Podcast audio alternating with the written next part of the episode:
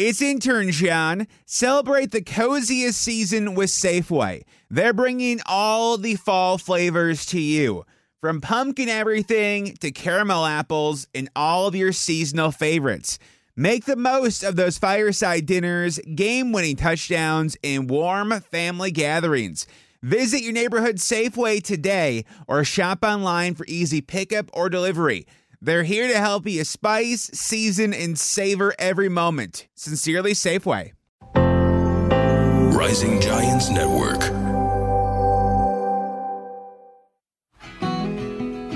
يا هلا والله حلقة اليوم عن التنمر التنمر موضوع متداول وكلكم تعرفون بيه وياما نحكي بيه ضد التنمر حملات ونسوي ونحكي بس ماكو فايدة ولكن قصة اليوم قصة ثانية حقيقية وجدا قوية لأنه مو قصة عن متنمرين بالمدرسة وبالمكتب وبالعمل ولكن في المنزل اللي برأيي أنا الخاص أسوأ أنواع التنمر لما يجي من الأهل والحبايب. تريدون تسمعون القصة حتى تعرفون الحل؟ اخذوا هذه اللحظة وسأقول لكم إياها. القصة اللي وصلتني يا جماعة الخير عن مرة تشتكي من زوجها ومن أهل زوجها على المصيبة اللي راح أقولها اللي صايرة بالبيت. زوجها نوع من الرجل أو الرجال اللي جدا مهتم بجسمه واللياقة البدنية بزيادة عن اللزوم. ويمكن السبب مثل ما هي ذكرت بالرسالة يكون لأنه هو لما كان صغير كان يعاني من السمنة. ولهذا السبب عنده عقدة نفسية من هذا الموضوع. راح أنا من هاي من عندي راح أقول لكم عنده عقدة نفسية من هذا الموضوع. لأنه المرأة هذه عندها ثلاث أطفال من هذا الرجل. الوسطاني اللي عمره ست سنين المسكين أبوه يوميا يتنمر عليه. يسميه مسامي يحطم شخصيته. يا سمين يا أثول يا غبي يا فاشل. والمسبات هواية بس أنا ما راح أذكرها. بس يعني تخيلوا مسبات اللي الأب ذاكر الابنة. يعني مو حتى غريب آه، بالمدرسة. المهم هذا الطفل أكيد تعب نفسيته. واللي تعبت نفسيتها أكثر هي الأم. وصلت لمرحلة أنه الأب منع ابنه أنه يأكل على طاولة السفرة معاهم وقت الإفطار في رمضان. ومشاكل يوم عن يوم دا تزيد. والمرأة در جربت كل الحلول اللي هي تعرفها ولكن ما في فايدة مع رجلها. وفي يوم من الأيام كانوا معزومين بيت أم زوجها اللي هي الحما راحوا عندها على البيت. الطفل جالس أكلوا مع بعض. مع أنه هي جربت الأم تطبخ healthy food أكل صحي diet مع أنه هو عمره ست سنين من المفروض يكون على diet من الأساس. ولكن يعني حنمشي لك إياها okay إنه هي علشان تسكت زوجها إنه تخلي الأكل صحي بالبيت. فلما راحوا البيت حماتها.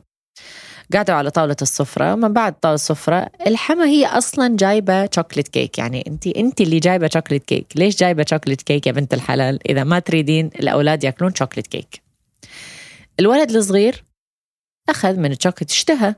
أخذ قطعة من chocolate cake وأكل. في هذه اللحظة شوفوا شنو صار. الأب اتنرفز من الموقف شال إيده وضرب ابنه اللي عمره ست سنين كف جدا قوي. بهذه اللحظة الأم أو هي الزوجة يعني مو بس عصبت غلت من الداخل فردتها بكف ضربت رجلها كف صارت حفلة كفوف حماتها أم زوجها عصبت ورادت تضرب المرة كف. فقبل ما تتعدى عليها وتضربها صرخت عليها قالت شلون تضربين ابني كف؟ قالت لها مثل ما انت ما تقبلين إنه أنا أضرب ابنك كف أنا ما أقبل إنه ابنك يضرب ابني أنا كف. هذا ابني. وطبعا صارت الصراخ والعركة لحد ما طردتها برا البيت قالت لها ما أريد أشوفك وقطعوا صله الرحم. حتى وصلت المآسي لدرجة يعني قصة جدا طويلة وراح أختصر لكم إياها بس هذه نقطة مهمة إنه حتى بالتصوير ما خلوا الولد اللي عمره ست سنين يدخل في الصورة الجماعية مع مال الأهل لأنه قالوا عنا سمين وما يطلع حلو بالصور. يعني ما أدري شو هالقلب والضمير اللي عندهم إياه.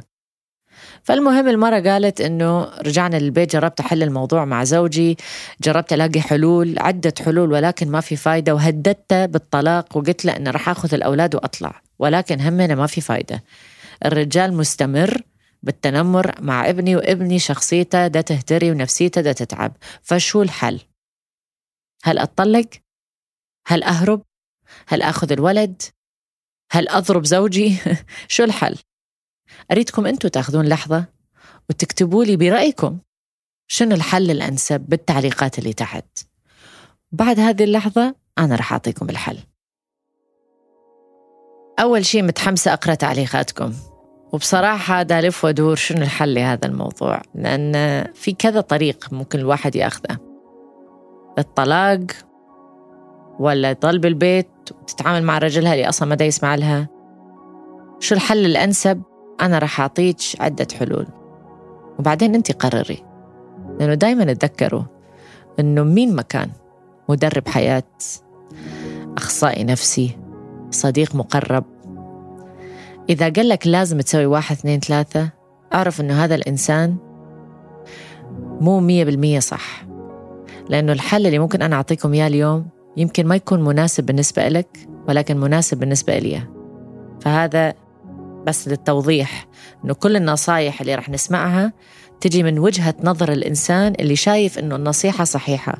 بس ما بمنع مو معناته إنه رح يتطبق مية بالمية بحياتك أنت. ممكن تضبط يمكن ما تضبط. فأنا رح أعطيك إياها من ناحية النفسية. حتى تصلحين الخراب اللي حصل مع هذا الطفل اللي عمره ست سنين اللي هو أهم إنسان من القصة كلها. أنا ما يعني لي الأب.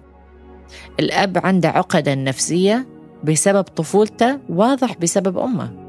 لأنه إذا الأم تعامل الطفل بهذه الطريقة وتعامل حفيدها بهذه الطريقة يعني أكيد هي ربتها بكتلة عقد نفسية فإذا شيء أنا أنقهر على الأب أكثر ما أنا متضايقة منه. مسكين هذا. هاي أولا. بس هذا ما يبرر فعله. ثانيا كيف تتعاملين مع هذا الولد الصغير؟ لازم ترجعين إعادة تأهيل في بناء الشخصية وتتخلصين من الأزمة اللي صاير بيه هذا الولد إنه كل ما يريد يأكل كل ما يريد يسوي شيء يا ينضرب يا ينهان. الطريقة الوحيدة يا بنت الحلال اللي تقدرين تعمرين شخصية هذا الولد إيش قد ما تقدرين تخففين علاقته بالأب؟ يفضل. لأنه كل ما آه، يريد يأكل إذا صار قدام أبوه ولا إذا صار شيء كل ما صلحتي الأب رح يخرب. لأنه هذا ما زال عمره ست سنين فقط. لو كان عمره عشرين سنة كان الموضوع اختلف. ولكن طفل. فالطفل لازم تفهميه تعطيه سبب ليش الأب ده يتصرف بهذه الطريقة. فلما تفسرين للطفل اللي عمره ست سنين إنه بابا معصب مش لأنه أنت غلطان بابا معصب لأنه هو عنده أغلاط من طفولته وده يتذكرها فهو ده يعبر عن مشاعره. الطفل في لحظتها رح يفهم إنه آه مش أنا السبب مش أنا الغلطان. ترجع شوي شوي شخصيته. تكبر تقوى. تقولي له إنه عادي تاكل وتسوي رياضة وناكل healthy food تسويها شيء جماعي مش فقط على الطفل نفسه. وترجعين تأكدين للطفل مش هو الغلطان. أما بالنسبة لك هل الطلاق هو الأنسب؟ مع من هذا الرجل اللي ابدا مدى يستوعب إنه شلون يحل المشكلة واذا إذا شيء هو دا يزيد المشاكل بالبيت هذا القرار يرجع عندك. إذا انت شايفة إنه حياتك أريح من غير زوجك. إذا أنت شايفة أنه حياة الأطفال الأولاد اللي عندك بالبيت يكون أحسن للزيارات فقط من الزوج أكيد طبعا أنا ضد أنه الواحد أو أي إنسانة تقطع الأب أو الأم من الأطفال لأنه الأطفال محتاجين الأب والأم. حتى لو كانوا شخصياتهم شوي تعيسة بس محتاجينهم ولو زيارات. إذا أنت شايفة أنه هذا الحل الأنسب وأنت ترتاحين أكثر والأولاد يرتاحون أكثر طلقي. بس يفضل أنه تجربون كل الخطط مع هذا الطفل اللي عمره ست سنين حتى تعالجون المشكلة معه. إذا قبل الزوج أنه يتغير أكيد الإنسان كل إنسان يستاهل فرصة حتى يطور من ذاته ويتغير. ولكن تذكروا لا يغير الله ما بقوم حتى يغيروا ما بأنفسهم. مستحيل أنت تقدرين تغيرين زوجك. رح يظل مثل ما هو إلا إذا هو قرر يتغير. فهذه بس رح أعطيكم هذه الجملة آخر شيء أنهيها. اتذكروا دائما إحنا ما نقدر نغير الناس اللي حوالينا. نقدر نغير أنفسنا ونقدر نغير تفكيرنا ونقدر نأثر على الآخرين. مثل ما نقدر نأثر على هذا الطفل اللي عمره ست سنين. تأثير الأب سلبي ولكن إذا تأثيرك على الطفل كان إيجابي وأقوى من السلبي الطفل رح يتأثر فيك أكثر. إذا قضيتي وقت أكثر مع الطفل هذا ما رح يتأثر بأبوه لو كلامك كان بالطريقة الصحيحة اتجاه هذا الطفل.